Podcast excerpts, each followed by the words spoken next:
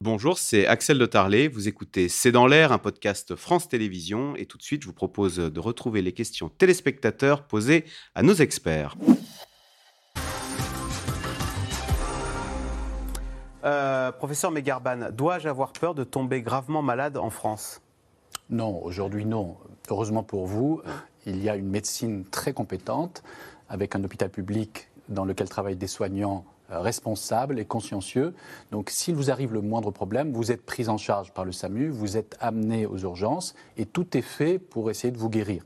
Mais c'est vrai, c'est ça le problème, nous le faisons dans des conditions de travail de plus en plus difficiles et nous travaillons dans des conditions qui ne sont aujourd'hui probablement pas optimales. Donc nous aimerions avoir plus de marge de manœuvre, plus de liens à notre disposition pour pouvoir mieux gérer les choses, plus de moyens et tout ira bien. Mais c'est vrai qu'il y a un coût. C'est ça qu'il faut savoir. Il y a un coût pour ça. En tout cas, au moins, il faut de l'argent mieux réparti, mieux utilisé.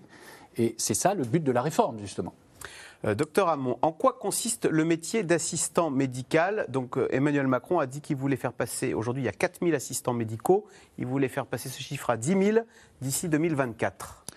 En théorie, c'est quelqu'un qui euh, va vous chercher dans la salle d'attente, qui vous prend l'attention, euh, qui peut vous vacciner, euh, qui vous interroge et le médecin arrive, il y a un résumé de consultation, il examine la personne. Et bah, il, fait les fameuses tâches administratives dont vous peignez non, Il fait plus que ça. Il, va le chercher, il, examine la personne, il l'interroge, il l'interroge. Et quand le médecin arrive, l'assistant, en théorie, a fait la synthèse, le médecin arrive, donc vous avez un contact environ de 3-4 minutes avec le patient. Le, le médecin rédige l'ordonnance, enfin, la rédigé et il change de, local. Euh, ça, c'est ça, c'est le monde idéal, c'est l'appartement témoin. Sauf que quand vous êtes dans, en Ile-de-France, euh, il faudrait avoir deux cabinets de consultation par médecin. Or, euh, à 8 000, 10 000 euros le mètre carré et 25 euros la consultation, je vais vous dire, il n'y a pas beaucoup ah, de médecins généralistes. Il faut de la place et de ah bah, l'argent. Il faut de la place, il faut de la place et de l'argent. Donc, en fait, ce dont ont besoin les médecins, c'est surtout d'un secrétariat d'accueil pour accueillir correctement les patients et les décharger des charges administratives. Parce que moi, quand je vais chercher quelqu'un dans la salle d'attente, je vois comment il se lève, je vois comment il monte sur la table d'examen. Euh, lui prendre l'attention, ça ne me fait pas perdre de temps. Euh, euh, le vacciner au passage, ça ne me fait pas perdre de temps.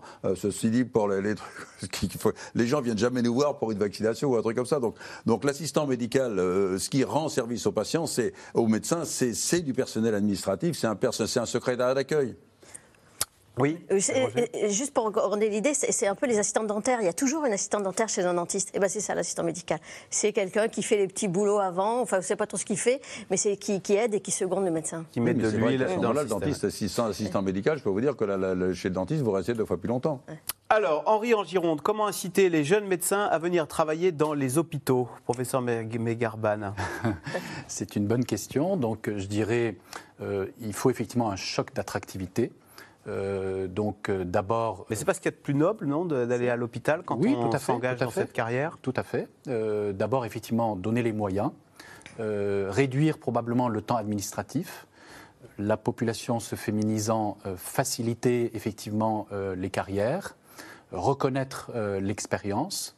Et améliorer le travail Il y a une crise des vocations. Vous avez du... Il y a une crise des vocations bien non, il y a toujours faire médecine, comme on dit. Euh, oui, non, je crois qu'il y a toujours euh, des gens très motivés. Mais en fait, euh, les gens, enfin, les nouvelles générations veulent travailler différemment. Donc, dans notre, de notre temps, alors je ne vais pas trop me vieillir, mais c'est vrai, nous acceptions de travailler dans n'importe quelle condition. Euh, et nous l'avons fait d'ailleurs, euh, mais aujourd'hui, les choses ont changé.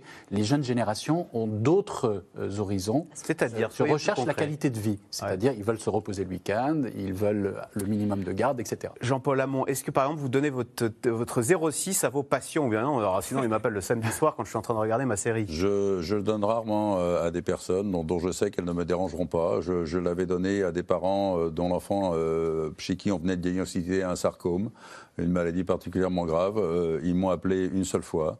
Ils l'ont toujours. Ils euh, j'ai revu cet enfant euh, cette année. non, les patients n'en abusent pas. Mais, mais pour parler des, générations, le médecin aujourd'hui est moins corvéable qu'il pouvait l'être il y a une génération où on pouvait l'appeler peut-être. Alors peut-être qu'on le faisait moins. J'ai souvent eu l'occasion de dire que, malheureusement j'ai fait partie de la génération qui a connu ça. moi, je savais quand je m'installerais que quand je m'installerais que je, serais, je me lèverais la nuit, que je participerais à des gardes de dimanche, etc. Ou même il n'y a plus de garde depuis 2002. Mais, sauf que si, je regrette. Euh, et, je peux vous dire que le médecin qui se lève la nuit, euh, qui se levait la nuit, qui se levait le dimanche, etc., je peux vous dire que maintenant, son conjoint, il l'accepte pas. Hein. ce type-là, il est divorcé. Et puis quand, en plus, maintenant, ce médecin-là, c'est devenu une femme, je peux vous dire qu'il n'y aurait pas beaucoup de maris qui accepteraient que leur femme se lève la nuit, aille faire des visites de dimanche, etc.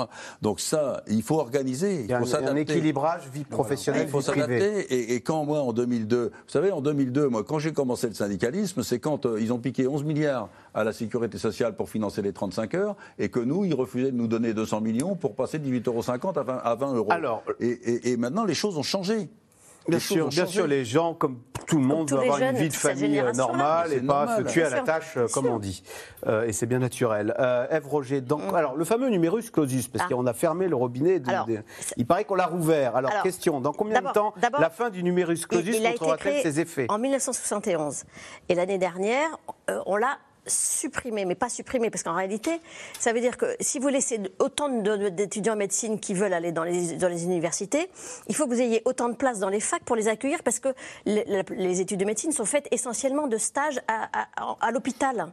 Donc les, portes, les, murs de l'hôpital, on ne peut pas les pousser. Donc en fait, c'est en fonction des capacités de, des hôpitaux pour accueillir des étudiants en médecine. Donc, ce qui fait qu'en moyenne, il y a eu entre euh, 10, 15, 20 en fonction des, régions d'étudiants en médecine en plus. Donc ça veut dire que les, résultats, ce sera pas, c'est pas open bar euh, des études de médecine. Et les premiers, les premiers résultats, on les aura à peu près en 2030 si on, donne, si on redonne de l'attractivité euh, pour s'installer, tout, tout était là. Mais en tout cas, ceux qui sont aujourd'hui à, la fac 10 ou 15 peuvent arriver qui ne s'installent jamais, oui, oui, il y en a qui, ne font pas médecine. Alors Margot Brunet, euh, bon, vous avez dit beaucoup de mal, mais ne faudrait-il pas avoir davantage recours à la téléconsultation? Est-ce que, bien utilisé dans certaines circonstances, ça peut être quand même une aide? fais attention, promis. Euh, oui, bien sûr. Non, mais il faut pas. Je, pense qu'il ne faut pas faire de la téléconsultation euh, la bête noire. Déjà, il, faut penser aussi en termes de spécialité. Euh, si on parle de quelqu'un qui a besoin de rendez-vous réguliers avec un psychiatre, par exemple, ça peut avoir du sens. Peut-être qu'on peut se dire qu'il faut que le premier rendez-vous, les mêmes premiers rendez-vous, aient lieu en présentiel. D'accord.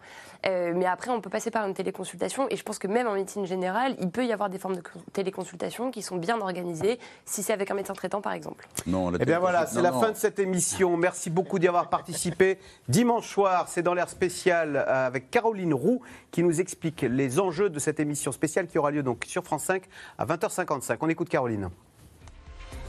L'année 2023 s'ouvre sur un monde incertain. La guerre en Ukraine, le réchauffement climatique, la crise énergétique, tout ce que l'on pensait acquis se retrouve bousculé et les changements en cours sont vertigineux. Les Français découvrent les pénuries, apprennent à vivre avec l'inflation, notre économie doit s'adapter à la sobriété, les grands équilibres mondiaux sont bouleversés. Alors comment la France, l'Europe peuvent-elles faire face? Comment encaisser le choc qui s'annonce? Social, économie, énergie, écologie, diplomatie. 2023 sera-t-elle l'année de toutes les crises? C'est une émission spéciale que vous proposez dans l'air avec comme invité euh, Thierry Breton, le commissaire européen au marché intérieur, euh, Bruno Le Maire, le ministre de l'économie, et puis bien sûr François Hollande, l'ancien président. Donc dimanche soir à 20h55 sur France 5.